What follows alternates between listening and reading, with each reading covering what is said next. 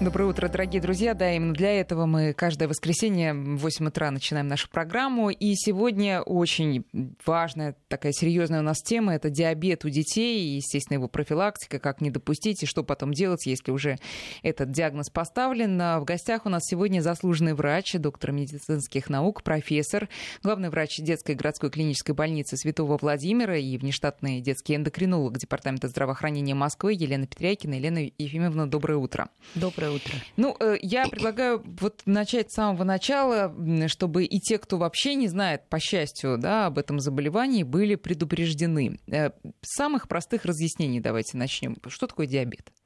Ну, диабетом, если так совсем по-простому, называется состояние, при котором сахар крови повышается выше одиннадцать целых одна десятая миллимоль на литр. В любое время это доказанный диабет. Если говорить о критериях нарушения толерантности глюкозы, то, то есть так называемого усвоения глюкозы в организме, то это сахар крови натощак выше шесть целых две десятых до семь целых восемь десятых. Ну, все, что называется от семь целых восемь десятых до одиннадцать целых одна десятая. Это все так называемые э, нарушения усвояемости углеводов и э, ну, то, что раньше называлось преддиабет. Угу. Сейчас, то, что преддиабет, риск диабета, а сейчас называется нарушением толерантности. Ну, что, риск диабета, что это значит? Это значит, что непременно разовьется или разовьется когда-нибудь в любом случае, или это то, что можно ликвидировать? Ну, в случае э, взрослых людей, да, это э, прежде всего э, лица с ожирением, то, конечно, похудание, изменение образа жизни может сделать так, что нарушение толерантности к глюкозе, нарушение усвояемости углеводов исчезнет. То же самое, ну, так называемая ремиссия сахарного диабета второго типа. В случае детей, к сожалению, нет. Если это развивается, то это остается, но в любом случае специфического лечения у детей требует уровень сахара выше одиннадцать целых одна десятая миллимоль на литр. Так, а если между шестью и двумя и одиннадцатью диета, и одним? Диета. Диета. Диета, жесткая диета, контроль. И э, может так случиться, что пронесет? Продлить этот период. А продлить, продлить все-таки вы говорите период. О продлении. Да, скорее всего, о продлении до манифестации заболевания. Ну, хотя сейчас весь мир работает над разнообразными методами лечения рисков диабета. Ну, сейчас это на уровне клинических исследований, так называемой фармацевтической формы нет. Друзья, напоминаю наши контакты. Я уверена, у вас есть вопросы на эту тему. пять пять три три для ваших смс-ок. В начале сообщения не забывайте писать слово «Вести». И наш WhatsApp восемь девятьсот три сто семьдесят шесть триста шестьдесят три. Пожалуйста, пишите вопросы и туда. Скажите, пожалуйста, а вот как это все работает? То есть у нас есть инсулин, который блокирует глюкозу. Это так очень, если просто. Как это, вот расскажите поподробнее, что происходит, значит, в организме? Прежде всего у нас есть поджелудочная железа. Поджелудочная железа – уникальный орган, который является и экзокринным, то есть э, железой секреции, э, внешней секреции, и одновременно железой внутренней секреции. Все знают про функцию э, поджелудочной железы как э, органа внешней секреции, да, то есть все знают про ферменты пищеварительные, все знают, когда их не хватает, все знают рекламу про Фестал, про мезим. Не будем это, их да, добавок рекламировать. Да, да, да. Это как бы если очень много кушать mm-hmm. и добавить себе пищеварительных ферментов, да. Что, конечно, не полезно. Но у поджелудочной железы есть так называемые участки, они называются островки Лангерганса, в которые на протяжении всей железы в нем, в этих островках есть бета-клетки. Бета-клетки вырабатывают гормон инсулин. Что такое вообще гормон? Гормон – это некое би- биологически активное вещество, которое без протоков сразу выделяется в кровь. И отсюда его эффект, мгновенный эффект. Инсулин – уникальный гормон. Практически все остальные гормоны в организме его антагонисты. Синергистов, то есть единомышленников, практически нету. Инсулин – тот гормон, который является ключиком для того, чтобы глюкоза, которая попадает с углеводами, да, в организм, когда мы кушаем, уходила э, в инсулинзависимые ткани. То есть ткани, для усвоения глюкозы которыми нужен инсулин, то есть нужен этот ключик. Инсулинзависимых тканей на самом деле в организме всего три. Это жировая ткань, мышечная ткань и печень. Для всего остального инсулин не нужен. Ну вот для мозга, например. Это просто глюкоза туда попадает простой диффузией, да, проникновением. Ну, сочится и попадает. А вот для этих тканей... И только, насколько я знаю, на пользу она туда, да, попадает. Да, она на безусловно. Пользу, да. Именно технологическая революция и в Европе, и в мире прямо связывают ее. Есть такие работы с тем, что вот сахар. Сахар, а, да, да, что вы? Да, что вот когда вот О, Колумб, Америка, сахар, и вот тут вот... И как понеслось. Бы, да, и вот пор. Тут как человек стал очень хорошо соображать, отсюда вот технологический прорыв. Мы все знаем сладкий чай, сладкий кофе, всю жизнь, всю ночь будешь работать, ну вот такой вот, такой вот психоактивное вещество, такое сладкое. Так. Вот, но дело не в этом. Дело в том, что после того, как мы... Еще раз, три эти ткани. Печень, жировая ткань и, и мышечная. И мышечная и ткань. Мышечная, да. Ткань. Да, после того, которые как... сами не справляются с глюкозой. Им нужен ключик, да, для того, чтобы глюкоза туда попала. А, таким образом, мы едим. В организме, в желудочно-кишечном тракте из углеводов образуется глюкоза, глюкоза всасывается. Что происходит с помощью сахара крови, естественно, повышается. Но в здоровом организме по принципу обратной связи тут же повышается уровень инсулина. Что происходит дальше? Дальше глюкоза уходит в печень, где запасается в виде специального вещества, которое называется гликоген. Гликоген – это вот такое образование. Мы с вами долго можем не кушать, и тем не менее низкого сахара у нас не будет. Хорошо мы чувствовать себя не будем, но, в принципе, целый день голодать можем. Это именно из-за того, благодаря гликогену, который в случае голодания наоборот, начинает выбрасывать глюкозу в кровь и поддерживает уровень глюкозы в крови. А зачем нам глюкоза в крови? Обязательно нам нужна глюкоза в крови, потому что глюкоза – источник энергии, входит во все дыхательные энергетические цепи, и глюкоза в крови нам нужна. Если представить в какой-то момент, что глюкозы в крови не будет, человек тут же погибает. Погибает от отека мозга, погибает от кислородного голодания. Ну вот, то есть э, запасы гликогена. Дальше идет э, глюкоза в жировую ткань, где э, синтез жиров осуществляется, поэтому переедание, большие уровни инсулина. Всем известно слово гиперинсулинизм, известно слово инсулинорезистентность. Вот это вот как раз много жировой ткани, много инсулина, но все равно жировая ткань же нужна, это бесценный источник энергии. Ну вот. Ну, некоторые об этом забывают, правда, но напомним, что чуть-чуть надо все-таки, да. Да, вот. И происходит синтез жиров. Происходит синтез жиров, и в мышечную ткань идет глюкоза, ну, поэтому мышцы работают. Все знают, что если работать очень долго физически, начинают болеть мышцы, так называемые. Это как раз дефицит глюкозы, надо отдохнуть, надо поесть, попить тот же сладкий чай, чтобы молочная кислота, которая накопилась в мышцах, заменилась на более правильную энергетически глюкозу. Сейчас, я боюсь, нас начнут ругать те, кто, к сожалению, знаком с этим заболеванием, что мы слишком долго разводим теорию и не говорим о том, что же делать. Друзья, ну я считаю, что вот то, что сейчас Елена Ефимовна рассказала, это действительно очень ценно, чтобы мы понимали механизм. Теперь переходим к следующему вопросу. Есть, вы сказали, это известный факт, есть диабет двух типов. Что это такое? Что такое первый тип и второй? Первый тип диабета – это аутоиммунное заболевание.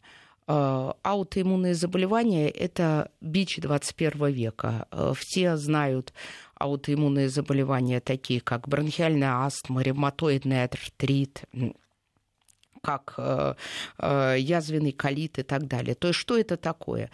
Это по каким-то причинам, их, они могут быть разные, иммунная система организма, ну, сходит с ума. и свои родные антигены, свои родные белки на разных органах и тканей перестает воспринимать как свои. Она их воспринимает как чужеродные и начинает разрушать.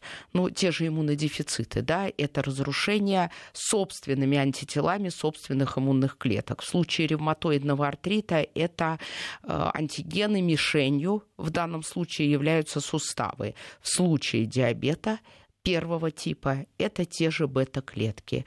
То есть иммунная система активируется и начинает разрушать те бета, самые бета-клетки, которые вырабатывают, которые вырабатывают инсулин. инсулин. Причем между первичным разрушением, это тоже доказано, и манифестацией диабета, то есть тем самым уровнем высоким сахара крови, а диабет считается манифестирующим, ну, вот при нале... да, выше одиннадцать целых одна десятая.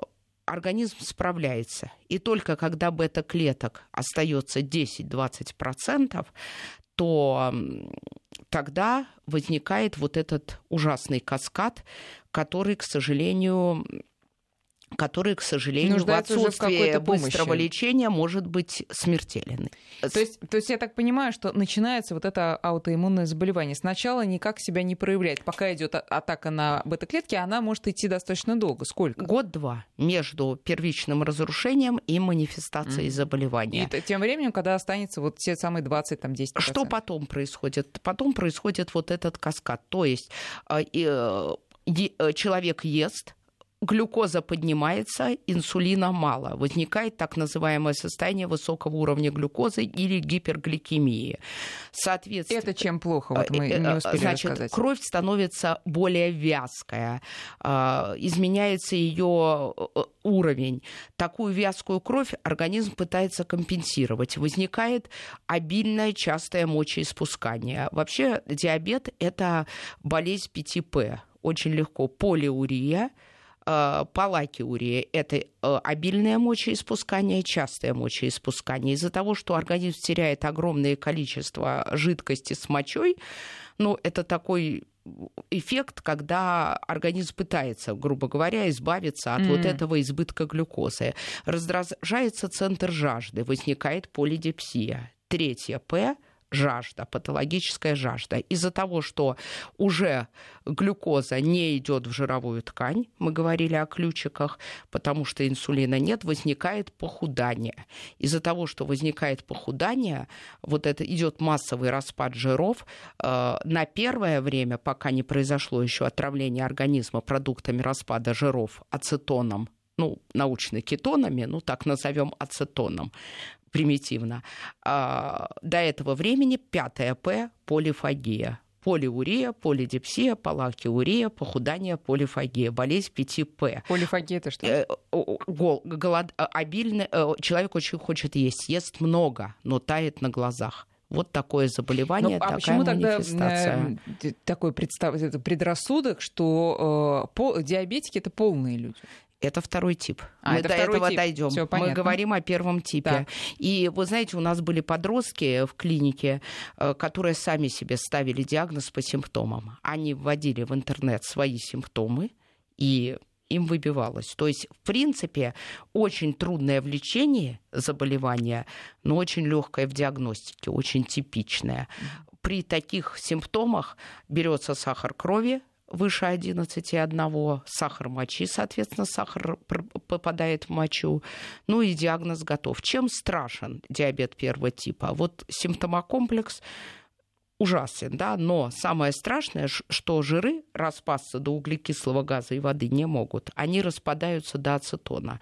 Ацетон отравляет ткани и органы организма, факти- развивается так называемый диабетический кетоацидоз, или диабетическая кома в крайнем варианте. Это отравление организма, переход всех состояний, всех сред организма в кислую сторону. Ацидоз кето, ацидоз кето, кетоны, ацетон и ацидоз.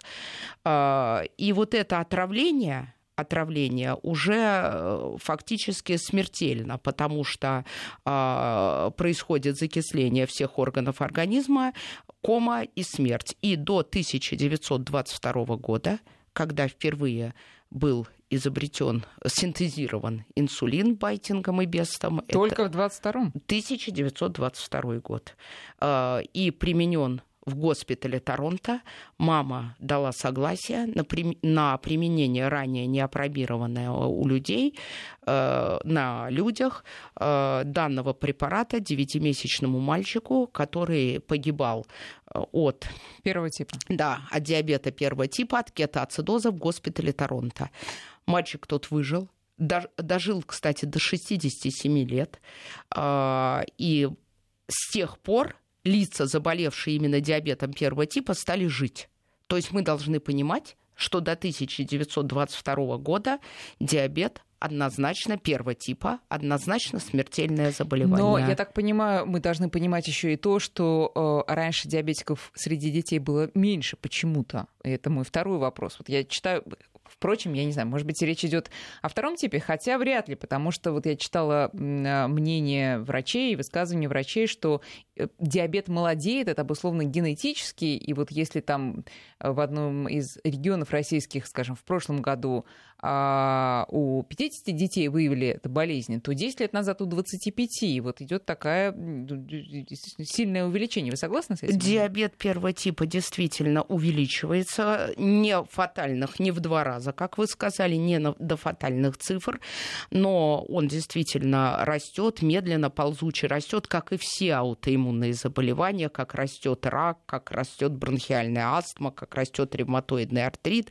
То есть, да, растут, чем связано, связано конечно, генетическая предрасположенность раз и влияние вне, факторов внешней среды. На это есть разные теории. Когда есть разные теории, понятно, что неверна ни одна, но, тем не менее, зафиксируемся на фактах, а факт такой, что диабет первого типа не связан с диетотерапией, с пищевыми привычками субъекта не связан. С этим То связан... есть ребенок вообще может не любить сладкое? Да. Да, да. Есть это его достаточно мало. Аутоиммунное заболевание.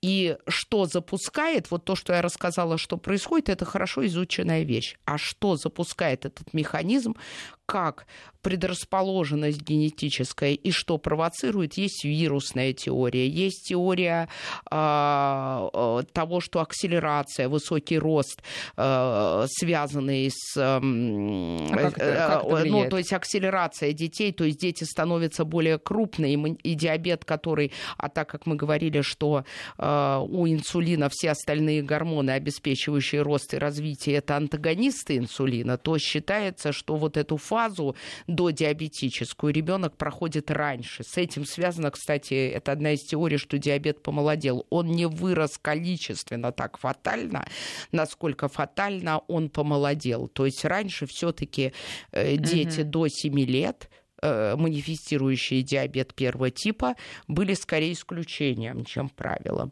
Сейчас в Европе это приблизительно пятьдесят процентов. У нас тоже мы приближаемся к этим цифрам. Заболеваемость сахарным диабетом в Москве позапрошлом году до семи лет превысила типичную заболеваемость. Все-таки раньше в основном диабетом первого типа заболевали подростки. Чем опасно это у детей? Это именно быстрым развитием. Вот те пять П, о которых мы говорили, у детей могут пройти до кетоацидоза, до фатального осложнения буквально за неделю-две. Поэтому мы проводим просветительскую кампанию и среди родителей. Специальные плакаты в поликлиниках распространяет Департамент здравоохранения Москвы. Если ваш ребенок похудел, если он снова мочится в постель, если... Потеет. По... Не потеет, наоборот. Это сухость кожи, потому что огромные... огромное количество воды теряет ребенок с мочой. Mm. Это нет, это эксикоз, это сухость. Ну, в общем, все это перечисляется. Позвоните своему педиатру уже сегодня. У детей тоже может быть диабет. Понятно. И второй тип. Второй коротко. Тип это, ну, трудно сказать, легче, тяжелее, когда речь идет о таком тяжелом заболевании, но это все-таки не так быстро, не так ургентно.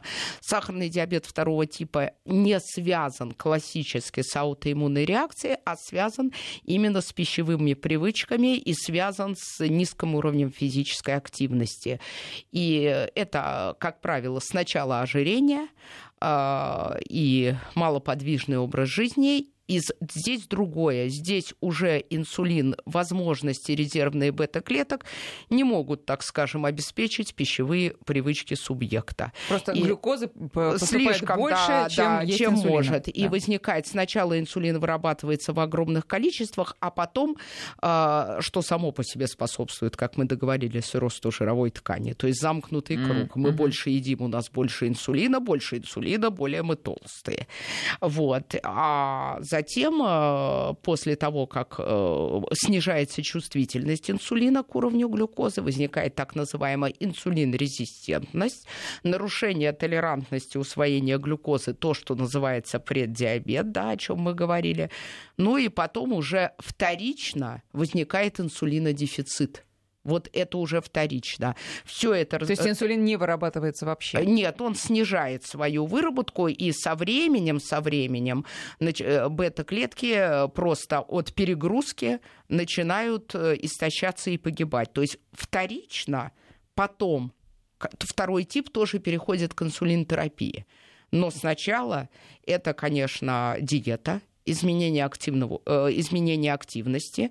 Потом мы пытаемся назначить таблетированные препараты, которые помогают выработке инсулина. Поддерживают бета-клетки. Да, поддерживают бета-клетки. И только если человек продолжает, так сказать, ну, наращивать вес и так далее, есть и риски назначения инсулинотерапии. А первый тип – это фактически утрата. Утрата органа, утрата функции инсулинотерапии. Поэтому вот это бытующее мнение такое обывательское, вот, извините, не хочу цитировать, ну, придется.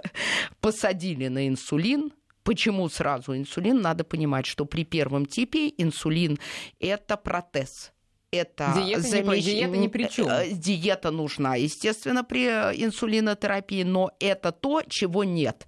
Мы же не предлагаем, когда там по несчастью отсутствует рука и нога, а нельзя ли вместо руки и ноги что-то еще? Дайте таблетку. Вот первый тип – это как раз утрата, требующая замещения. Только замещение. Смотрите, а если идет замещение, если есть этот протез, что плохого в этом?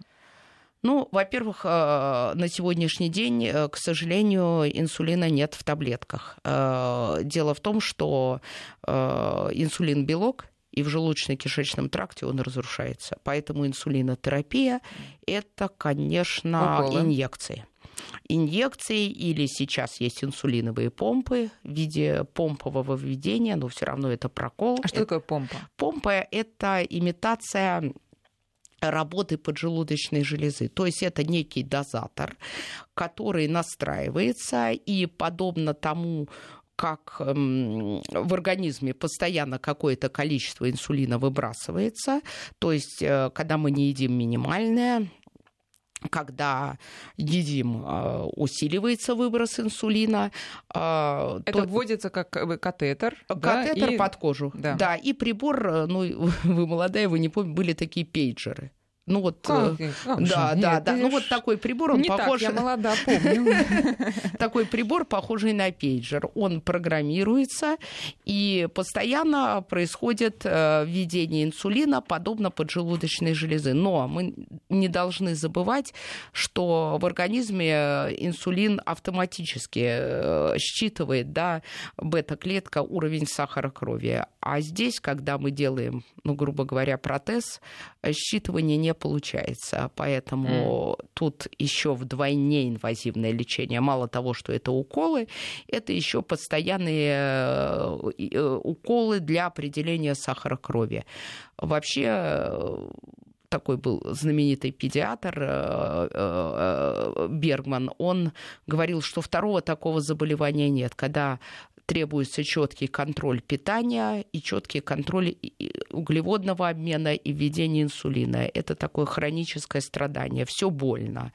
Но мир над этим работает, и сейчас уже появились, и мы надеемся, очень скоро появятся и в России. Они уже сейчас завозятся, но мы надеемся на э, без игол определители сахара крови в крови, они уже сейчас есть. Их, вот, мы, инсулиновая помпа – это все-таки смена катетера один раз в три-пять дней. Елена Ефимовна, сейчас мы должны сделать небольшую паузу на новости, а потом вернемся к разговору. Сегодня говорим о диабете, диабете у детей. Безумно интересный разговор с Еленой Петрякиной, главным внештатным детским эндокринологом Департамента здравоохранения Москвы и главным врачом детской городской больницы Святого Владимира. Итак, Елена Ефимовна, мы остановились на том, что новые разработки сейчас уже, я так понимаю, на Западе введены, и у нас тоже появляются. Безигольное определение, да, сахара. сахара Это как? Крови. Это э, специальный прибор такой есть. Он не зарегистрирован в России, я не буду называть фирму, но он есть, который под кожу вживляется специальный сенсор, датчик, ну, это просто как укольчик под кожу, такая нашлепка, ну, на плече, например, и к ней подносится специальный сенсор, и на экране тоже, похоже на пейджер, отражается уровень сахара крови. Mm-hmm. Очень точно. И он действует долго? Он, ну, как обычно, три-пять дней надо менять. Это как это характерно. Это, конечно, дорогая штука, но я считаю, что оно того стоит, ведь речь идет о детях, а на сегодняшний день все в диабете больно.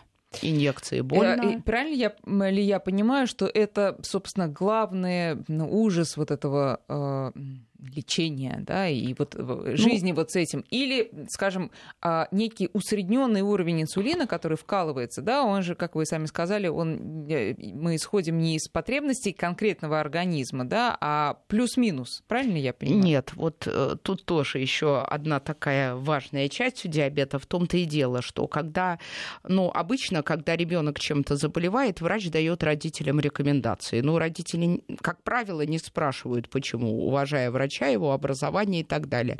Здесь совершенно обратная ситуация. Общие принципы, о которых я очень кратко и примитивно рассказала, родителям доносятся, но дальше подбирается индивидуальная инсулинотерапия. И это уникальное заболевание, когда мы с родителями настолько единомышленники, что должны за короткое время пребывания в стационаре обучить их фактически на врачей-диабетологов. То есть эндокринолог, который занимается детским диабетом, не имеет такой роскоши, как сказать родителям, там, сделайте две единицы инсулина сейчас. А если родитель скажет, почему, не имеет права обидеться и сказать, что вы меня спрашиваете, я компетентный специалист, вы mm-hmm. либо доверяете, либо не доверяете. Нет. Надо все объяснить, потому что инсулин вводится четыре-пять раз в день, я имею в виду инъекционную форму, так как, ну, столько, сколько ребенок ест. Так как мы же с вами едим не один раз в день, и ребенок ест не один раз в день. Более того, диеты как таковой заставить ребенка голодать мы не можем, потому что ребенок должен расти и развиваться. Поэтому мы должны дать очень физиологическую, очень правильную диету. Но мы должны обеспечить инсулином. В случае инсулиновой помпы, да, это нажатие кнопки, это уже снижение инвазивности. Все-таки катетер меняется один раз в три дня. А в случае инъекционной формы это подкожные уколы в день. три-пять раз они в день, четыре. Нет, они безболезненные, они очень а тонкие. Там маленькая, да, тонкая да, да, но, боже мой, да, это безусловно, понятно. Только безусловно. Человек, вы знаете, когда появились инсулины пролонгированного действия, хотя бы на базу, и они э, только вводились, я была большим их сторонником, мне говорят, ну, подумаешь, это э, четыре укола в день минус, мин, э, вместо пяти, ну, там цена вопроса увеличивается и так далее, вместо пяти. Я всегда сторонник того, что только человек, который знает, что такое пять уколов в день, понимает, что такое четыре укола Немножко в день. Давайте отвлечемся на психологическую сторону этого вопроса. Когда у тебя маленький ребенок, который быстро понимает, что происходит, на, не знаю, на второй день он сделает все, чтобы убежать от этих уколов, закатит истерику, и ну, понятно, что родителям очень сложно с этим справиться. Вы, как врач, что можете? Вообще, какие у вас методы именно психологического Вы знаете, вот опять я, извините, с вами не соглашусь. Дети – удивительные существа, и чем раньше заболел ребенок, он же другого не видел. Тем, как это не страшно звучит, он быстрее привыкает. Он не убегают дети, особенно после перенесшей кетоацидоз, особенно понимая. И это тоже обучение. В случае подростка мы учим и родителей, и ребенка. Скорее, страшно тяжело воспринимают родители. Вы знаете, ребенок всегда чувствует настрой мамы, настрой родителей. Если мама это не принимает, если мама готова что угодно, только не сделать инсулин, не измерить сахар крови, к любым знахарям, к ну, любым нетрадиционщикам и так далее, ребенок тоже будет воспринимать это как зло. Как это не цинично звучит, когда мама понимает, и, понимаете, я много лет читала «Школу диабета» для родителей, и сейчас, я еще раз говорю, очень много инноваций во всем мире, и обязательно, я уверена, в ближайшие там три-пять лет обязательно что-то придумают. Уже идут клинические исследования на инсулиновую помпу у подростков в мире с обратной связью. Даже есть первые промышленные модели. Что такое обратная связь? Это фактически э, так называемый closed loop. Это искусственная поджелудочная железа. То есть помпа, которая сама определяет сахар крови и сама впрыскивает инсулин. Это прорыв, это революция, это искусственная... А сейчас она только впрыскивает, но не определяет. Есть помпы определяющие, но все равно это все не автоматически. Mm-hmm. Все равно родители или ребенок анализирует информацию и а, решает понятно. Дозу инсулина. То есть полностью вот этот closed loop, он еще не полный, он еще требует человека. Вот сейчас первые модели полностью, проверяется их сейчас безопасность. То есть обязательно что-нибудь наука сделает прорыв, наука придумает. Но мы всегда говорим родителям, нам до этого времени надо, первое, дожить. Второе, дожить с нормальной печенью, почками и глазами, потому что вот этот высокий уровень сахара крови, то есть мы не, если инсулинотерапия, грубо говоря, неадекватная, да, то есть вот неправильная. Вообще, знаете, великий американский диабетолог Джослин говорила, знаменитый Джослиновский центр есть в Америке диабета, инсулинотерапия – это лечение для умных. Не для дураков, будь то пациенты или родители, mm-hmm. или, или врачи. Mm-hmm. Вот. И вот здесь очень э, важно понимать, что неадекватная инсулинотерапия создает высокие уровни сахара крови, которые поражают мелкие сосуды. И могут возникнуть осложнения на глаза и на почки. И тогда вот эта помпа с обратной связью, если уже поражены органы, она нам не поможет. Поэтому обучение... и адекватное лечение. У нас много очень вопросов. Давайте начнем вот с какого. Расскажите про оказание первой помощи при гипоклемии. Гипогликемии, низк, низк, низкий сахар крови, да. К сожалению, есть такое осложнение инсулинотерапии, когда неадекватная введенная доза инсулина или, наоборот, очень сильная физическая нагрузка, не рассчитанная еда на нее, может вызвать снижение сахара крови ниже четырёх и будет гипогликемия, низкий сахар крови. В этом гипогликемия э, делится на, две, на два вида. Первый вид – это когда ребенок, ну, человек в сознании, и тогда ему надо быстро дать сладкое. Это может быть стакан сладкого чая, это... Ну, все что угодно. Да, да. То есть где-то порядка двенадцать грамм углеводов, только очень быстрые. Вот это может быть конфета, причем чем примитивнее конфета, вот жжёный сахар, тем лучше, чтобы mm-hmm. быстро... Это может быть три-пять кусочков сахара. Это вот лечение, когда в сознании. Когда, к сожалению, гипогликемия тяжелая и человек может потерять сознание, это однозначно мы, родители, учим. Есть такой специальный препарат глюкагон, который вводится для прихода в сознание, но это однозначно скорая помощь и госпитализация. Если э, лечение адекватное, достаточное, то какие тогда могут быть побочные э, последствия у диабета? Ну, жить и жить, извините за тот же цинизм, но колоться и колоться, делать эти уколы там, четыре-пять в день. Что тогда может произойти? Если лечение адекватное, то, в принципе, уже есть многочисленные многоцентровые исследования, показывающие, что дети с диабетом живут, дети, люди в детстве, заболевшие диабетом, живут столько же, сколько их сверстники при адекватной компенсации. Но вспомним мальчика, да, который да. фактически прожил до шестидесяти семи лет. Много ли людей в двадцать втором да. году доживали до шестидесяти семи да. лет? Ну, следил следил хорошо за собой. Вот. То есть не отличаются, имеют детей, рожают, но, конечно, это... А какие вообще ограничения есть на физическую активность и на умственную активность? На умственную никаких. То это... есть и успеваемость все абсолютно, то же самое. Как у всех детей. Так. А физическая активность, она тоже обучаем мы на нее, она должна быть дозированной именно, как вы правильно сказали, для профилактики гипогликемии. То есть мы учим диетотерапии, мы учим инсулинотерапии, и мы учим режиму физических нагрузок. И самое главное, мы учим самоконтролю, то есть определить сахар крови, угу. понять, сколько инсулина надо ввести при данной питании. А почему нельзя большие физические нагрузки давать? Нет, большие тоже физи. У нас есть дети-спортсмены, у нас есть мальчик, который занимается водным поло. Это очень тяжелый вид спорта. Хоккеисты у нас есть, фигуристок вообще не счесть. Можно давать, но к ним надо готовиться, надо понимать, что делать. Это очень дисциплинированные Сейчас люди. У нас еще небольшой один перерыв, потом вернемся. восемь девятьсот три сто семьдесят шесть три шесть три. Это наш WhatsApp и пять пять три три, номер для ваших смс-ок.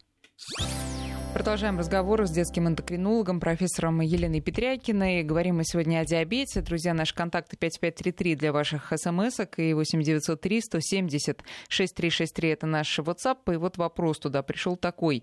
Мне диагностировали диабет по симптомам, описанным Еленой, для первого типа, похудение, жажда и все такое. Но помогла терапия для второго типа, диета, таблетки, физкультура. Глюкоза сейчас в рамках от четырех до пяти натощак. И что теперь думать? Нет, дело в том, что вам диагностировали диабет, как бы вот эти симптомы, они универсальны для гипергликемии, для высокого сахара крови, но вам диагностировали его во взрослом возрасте. Я уверена, что, уверена, что сначала, наверное, так обычно у вас была начата инсулинотерапия, потом, потом после дообследования, может быть, у вас был избыточный вес, я не могу сказать, mm-hmm. но в любом случае вы взрослый человек, вот, и в этом случае пытаемся лечить как второй тип. Не могу сказать, это результат до обследования, мы все-таки говорим о манифестации детского диабета, манифестации через кетоацидоз, насколько я понимаю, его у вас не было.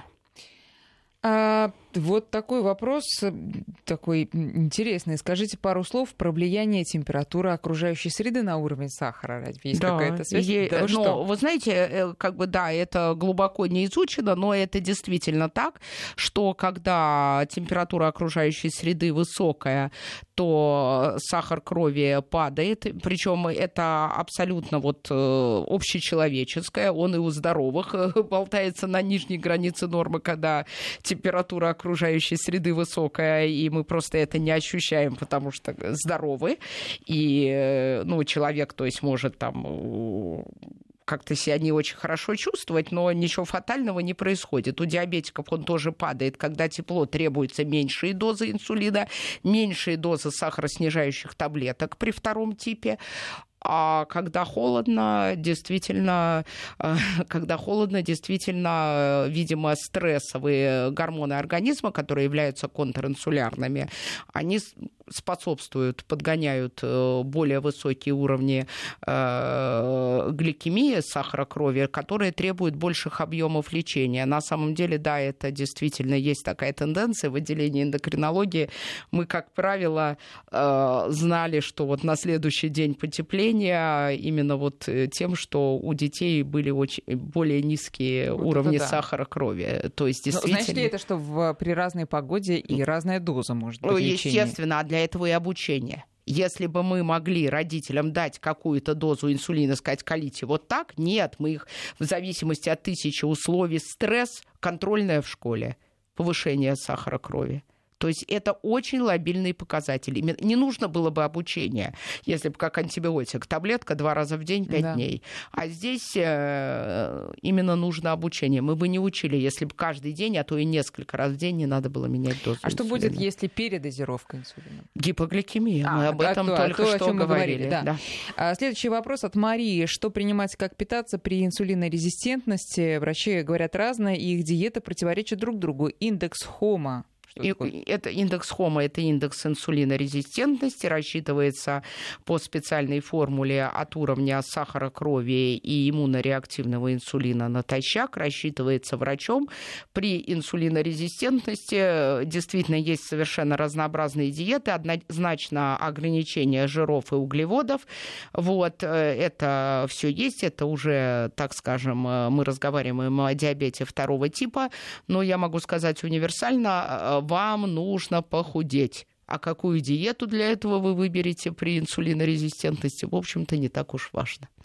Ну, все же понимают, что даже при таком диагнозе, даже при таких прогнозах и предупреждениях врачей все равно сладкого есть хочется, особенно детям.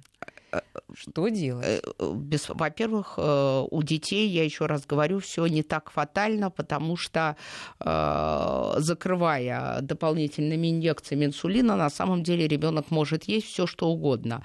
Но, естественно, самые быстро усвояемые углеводы, а то, что вы называете сладким, детям каждый день не рекомендуется. Но в любом случае ребенок есть ребенок, мы пытаемся приспособиться, в том числе и с инсулинотерапией. Но мы приучаем родителей и детей питаться по ежедневным и праздничным столом, так скажем, и праздник каждый день быть не должен. На самом деле я всем, даже здоровым, для профилактики ожирения, для профилактики сахарного диабета второго типа тоже рекомендую ежедневный праздничный стол и праздник, ну давайте договоримся, два раза в месяц. Вот так вот да, у нас праздники. Да, да, нечастые да. по нынешним временам, когда ну, действительно праздник каждый день, пирожное каждый день и торты тоже. Ну это зачем? Это же... Ну как зачем? Да, вкусно? Да. Вкусно, да. да. Так, хорошо. Если ребенок активен, бодр, много двигается, у него нет лишнего веса, он не толстый, может ли у него возникнуть подозрение на диабет второго типа? Очень вряд ли. Очень вряд ли. Вы знаете, к сожалению, сейчас стали появляться первые случаи диабета второго типа до восемнадцати лет. Это связано именно с выраженным ожирением, с омоложением уже другой эпидемии, эпидемии ожирения у детей. Это с малоподвижностью детей. Вы знаете, то есть, в принципе, это ожирение, оно даже так называется, конституционально-экзогенное. Да? Экзогенное – это понятно, значит, кушает много, снаружи поступает. А конституциональное – это полные родители. Знаете, так не очень политкорректно, но от осины не родятся апельсины. Вот, поэтому, как правило, полные родители, то есть есть некая предрасположенность к ожирению у детей, ну а если родители этого не понимают и реализуют эту предрасположенность, то все произойдет, как произойдет. И, к сожалению, мы сейчас в Москве, по крайней мере, очень мало детей с диабетом второго типа, там их можно вот по пальцам пересчитать, но это Это результат, я бы сказала, ребенок же не зарабатывает деньги, и пищевые привычки формируются в семье. Это немножко вина и родителей. Ну, тогда смотрите, если ребенок любит сладкое, и нету вроде бы никаких предпосылок для диабета не только второго типа, но вроде бы и первого, потому что в семье, скажем, ни у родителей, ни у бабушек, ни у прабабушек не было такого заболевания, и пусть себе ест. Еще раз говорю, первый тип диабета не связан с питанием. Это вот такая беда аутоиммунного заболевания, когда непонятно от чего. Тут как бы здоровый образ жизни и так далее, но сделать какую-то профилактику первого типа, что-то такое сказать слушателям, что вот это не делайте, и у вас никогда не будет первого типа, я не могу. Так поэтому я и говорю, пусть он и ест сладкое. Пусть ест. Пусть ест, но главное, что... Не... Ну, вообще, вообще любые злоупотребления вредны. Ожирением вредны. Потом сладкое, это же еще вы не забывайте, мы живем в век аллергических заболеваний. То есть есть другие заболевания, которые могут спровоцировать неправильная диета. Есть гастриты, заболевания желудочно-кишечного тракта, дискинезия желчеводящих путей. Много на свете есть, чего не стоит делать, для чего стоит, вернее, соблюдать какие-то рамки и не есть ничего ведрами. Все, что ведрами, все вредно. А второй тип однозначно связан с ожирением, поэтому профилактика второго типа – это активный образ жизни, да? Профилактика избыточного и, веса. И правильное питание. Это железно. А, вот это, да. Скажите, пожалуйста, все-таки какие мы продукты исключаем вообще, если у нас сахарный диабет, и какие мы разрешаем? Я имею в виду, ну, скажем, там, фрукты, там, бананы, вот сладкие очень фрукты. Вы знаете, бананы, дыни, виноград, хурма – это фрукты, в которых содержится… Вообще во фруктах фруктоза, а не глюкоза. Да. Как вы, но вот бананы, дыни, виноград и хурма – глюкоза содержится. Поэтому вот для ликвидации гипогликемии они очень хороши. А в качестве ежедневного рациона не очень. Но я еще раз говорю, современные методы введения инсулина и контроля глюкозы позволяют ребенку есть практически все в рамках питания, ну, естественно, закрывая это дополнительными объемами лечения. Когда мы есть смысл проверить ребенка, если нет никаких симптомов? Есть ли вообще такой смысл? И смысла нет на диабет первого типа проверяться. Во-первых, характерные симптомы раз, а во-вторых, в рамках диспансеризации, а у нас очень хорошая диспансеризация, декретированные сроки в поликлинике, там в год, в три года перед школой и так далее, вы сдаете, вы проходите специалистов, педиатра, специалистов и делаете кровь и мочу. Если мы не забываем, что если глюкоза повышается в крови, она повышается в моче. Вы легко и не больно, если, не дай бог, что-то mm-hmm. есть, увидите это в общем анализе, анализе мочи. Но еще раз говорю, диабета первого типа без симптомов не бывает. Поэтому... Давайте, поскольку уже время у нас наш подходит к концу, еще раз симптомы перечислим. Ну... Только без «п», потому что это очень сложно, а человеческим языком. Значит, обильное мочеиспускание, частое мочеиспускание, жажда, повышенный аппетит и похудание. Потеря веса. А если мы видим, что сахар, ребенок сдал кровь, сахар восемь, то есть вот это вот, да, пред, преддиабетическое состояние, а это может не связано быть, и натощак, не связано с диабетом, а какие-то еще причины? Ну, здесь надо, конечно, разбираться, потому что э, дело в том, что сахар восемь, ну, до семь и восемь, он там восемь, семь и восемь, он может быть, может, ребенок не... Надо разбираться, может, ребенок не совсем натощак сдал. Mm. То есть это же ребенок. А, может он, а может, он просто очень сильно переживал, когда а, ему ну, кровь брали? Такие, ну, в любом случае, это требует пересдачи и разбираться. И у эндокринологов есть большой арсенал различных анализов. Я не буду на них останавливаться, mm-hmm. чтобы верифицировать проблемы. Елена Ефимовна, огромное спасибо. Слушатели тоже присоединяются ко мне. Очень много теплых слов в ваш адрес и благодарят вас за такой подробный спасибо и очень большое, интересный рассказ. Спасибо. И я надеюсь, что он многих предупредит и...